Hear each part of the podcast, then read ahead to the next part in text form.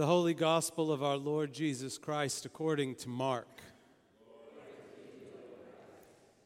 Jesus started on his way, and a man ran up to him and fell on his knees before him. Good teacher, he asked, What must I do to inherit eternal life? Why do you call me good? Jesus answered. No one is good except God alone. You know the commandments you shall not murder, you shall not commit adultery, you shall not steal, you shall not give false testimony, you shall not defraud, honor your father and mother. Teacher, he declared, I all these I have kept since I was a boy. Jesus looked at him and loved him. One thing you lack, he said, go and sell everything you have and give to the poor and you will have treasure in heaven. Then come follow me. At this, the man's face fell. He went away sad because he had great wealth. Jesus looked around and said to his disciples, How hard it is for the rich to enter the kingdom of God.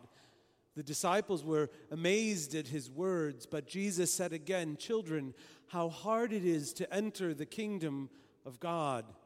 It's easier for a camel to go through the eye of a needle than for someone who's rich to enter the kingdom of God. The disciples were even more amazed and said to each other, Who then can be saved? Jesus looked at them and said, With man this is impossible, but not with God. All things are possible with God. Then Peter spoke up, We've left everything to follow you. Truly, I tell you, Jesus replied, not one who has left home or brothers or sisters or mother or father or children or fields for me and the gospel will fail to re- receive a hundred times as much in this present age homes, brothers, sisters, mothers, children, and fields, along with persecutions, and in the age to come, eternal life. But many who are first will be last and the last first. The gospel of the Lord. All right. I got one thing for you this morning. It's super easy. It's not a test, it's just something I want you to remember. Okay? You with me? I'm so happy to see you. Good morning. Okay. So, all I want you to remember is that you don't need to do anything. From the moment you were born, God loved you more than you can possibly imagine. And because of that love, you are all gifted with a light that shines inside of you, just like these candles right here. All right? So when you wake up every day, just being, you shine that light. And your parents and your siblings and your friends and everybody sees it. And that makes a difference. You don't have to do anything. You just have to walk into a room and the world is a better place because you're in it. Can you can you remember that? Can you Yes, sir. You have a question. Shocker. You can walk into a closet and suddenly the closet is no longer dark because you're in there. It's true. It happens. Trust me. I know this.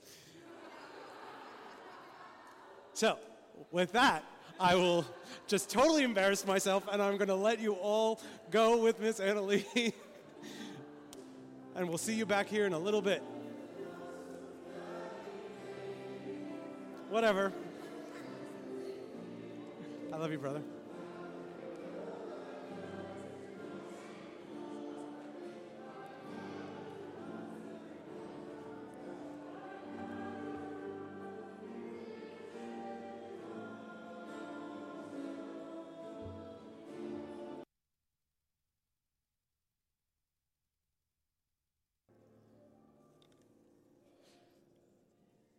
And now, God, open my mouth so that I can speak, open our ears so that we can hear, and open our hearts so that we can change by your power and through your grace. Amen. Please be seated.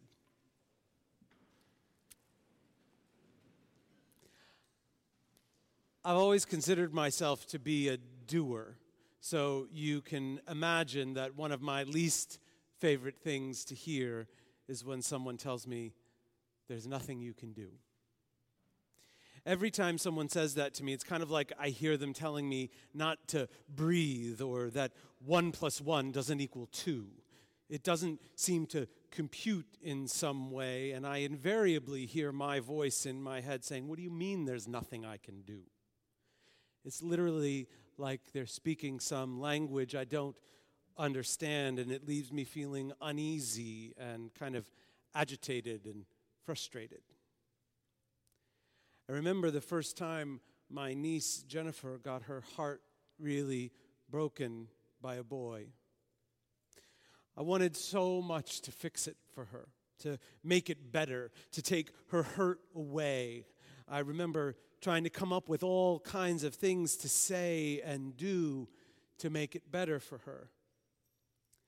Basically, there was a whole lot of me talking and lots of diversionary tactics because, you know, the best way to deal with something is to layer it up in distractions.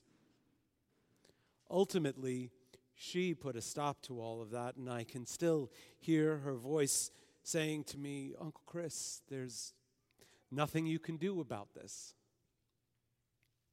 It stopped me in my tracks and was probably one of the most frustrating moments I can remember in my adult life.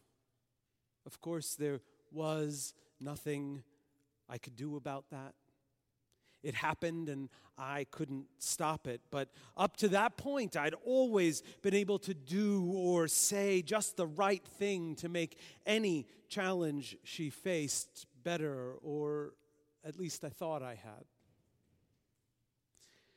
As I look back on that moment, and to be truthful, countless other moments like that one elsewhere in my life, I realized that so much of what was motivating me in these moments was my own view of myself. And a significant part of my frustration in these moments came from the fact that it made me confront that I was not in control, a place I don't like to be. As I reflected on today's gospel passage, I found myself in the uncomfortable spot of identifying with the rich young man who goes to speak to Jesus. I say uncomfortable because I think so many of us who've heard this passage before have seen this man as selfish and interpreting his walking away in disbelief and grief as an unwillingness to give of himself or acknowledge the blessing of his life. Who wants to be like that guy? However, I found myself wondering if that's what's really going on here. It seems a little too easy to boil this situation down to greed and make this passage simply a message about being more giving. I won't say that that's not a part of the message here, but what really spoke to me this time was this man's question Good teacher, what must I do to inherit eternal life? Beyond that, when Jesus recalls the commandments as part of his answer, the response he gets from this man is another statement about himself. He basically says, I've already done all these things. Now, I'll admit that this guy really does seem kind of full of himself. Both his question and his response are wrapped up in his own actions. That got me thinking about self reliance and, more to the point, how we can so often think that everything is up to us or that we are in control. And if we just find the right thing to do, we'll get the outcome we want. It doesn't seem that this man has left any room in his pondering to explore how God might be at work in his life and how that may have led to all of the good fortune in his life. As far as he seems concerned, he earned all of that through his own actions.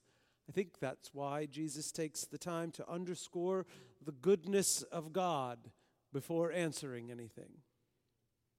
And that kind of brought me to sort of a chicken and the egg question. Do we try to live good and honorable lives, following God's commandments, looking out for the vulnerable among us because we're trying to earn God's favor and secure our place in heaven? Or are we living that way out of gratitude for all of the blessing of our lives? Which way does it work? Furthermore, depending on our answer, what does that say about how we see God in our lives or our relationship with God? And so I wonder. In a culture that teaches us constantly to seek reward through the things we do, how do we understand the concept of grace? Grace, the unmerited favor of God that God gives to us unconditionally and freely. What is our understanding of the fact that there's nothing we can or need to do to earn that, but that it's simply given to us because of the unfathomable love God has for all of us? Do we understand that? And for those of us doers, can we come to terms with that? I think Mark gives us this passage to help with that. There's nothing in Jesus' exchange with this young man that indicates any sort of disdain for him on Jesus' part. In fact, quite the opposite. Just before Jesus tells him to sell all his possessions and follow him, we're told that Jesus loved him which we should interpret as an indication of the incredible compassion Jesus has for this man's struggle with self reliance.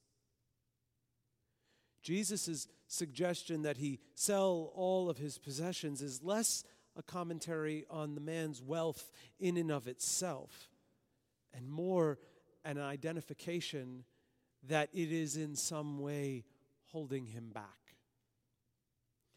I really think that what Jesus is doing here is telling him to let go of what weighs him down. And he's saying that to us too. I think his walking away in grief is more about his realizing that he'd missed a big point and that he, up to that moment, had thought that he was the one in control. What Jesus is doing here is asking us to look at the distraction of things like wealth and power and privilege and the illusion they provide that we're in control and try to see how that can roadblock us and lead us down a path of self reliance that basically takes God out of the equation. And that can happen whether we see ourselves as the person with wealth and power and privilege or the person seeking wealth and power and privilege. I think that's the whole point about the camel. Have you ever looked at a camel? They don't strike me as especially crafty creatures. They're kind of just hanging out, being their camel selves. I think Jesus uses the camel as an example because the camel knows that if there is any way he is going to get through the eye of a needle, it will be because God made it so and not because of anything the camel did. Same thing goes for the rich young man. And the same thing goes for us if we clear out the noise and distraction in our lives, whether that's our desire for wealth or power or control, might an awareness of God's grace come to light and to allow uh, and allow us to build our lives based more on a foundation of gratitude for all that God has given us rather than on accumulation of blessings or rewards. Because here's the simple truth maybe not so simple. God is always there giving us something and inviting us into something, whether we seek it or not. Sometimes, though, we get so caught up in seeking what we want that we overlook what we've been given and take the credit for ourselves for what we do get. Moreover, we so often want to script what God invites us into because we think we can control that. And we miss God standing right in front of us with arms wide open. Jesus invited this man to come and follow him, not because Jesus needed more followers, but because he loved him just as he loves us. And through this passage, he clarifies that what God wants, what God really wants, what God really invites us into is relationship. He also asks us to let go of our need to be in control and clear out what holds us back and leave some space for grace. That is how we bring light into the world and let the love of God flow freely to us and through us. God is there inviting us through Jesus to lean into that grace and give of ourselves, not because of something we want, but in gratitude for what we've already been given. So, if we really need to do something, how about we try doing that?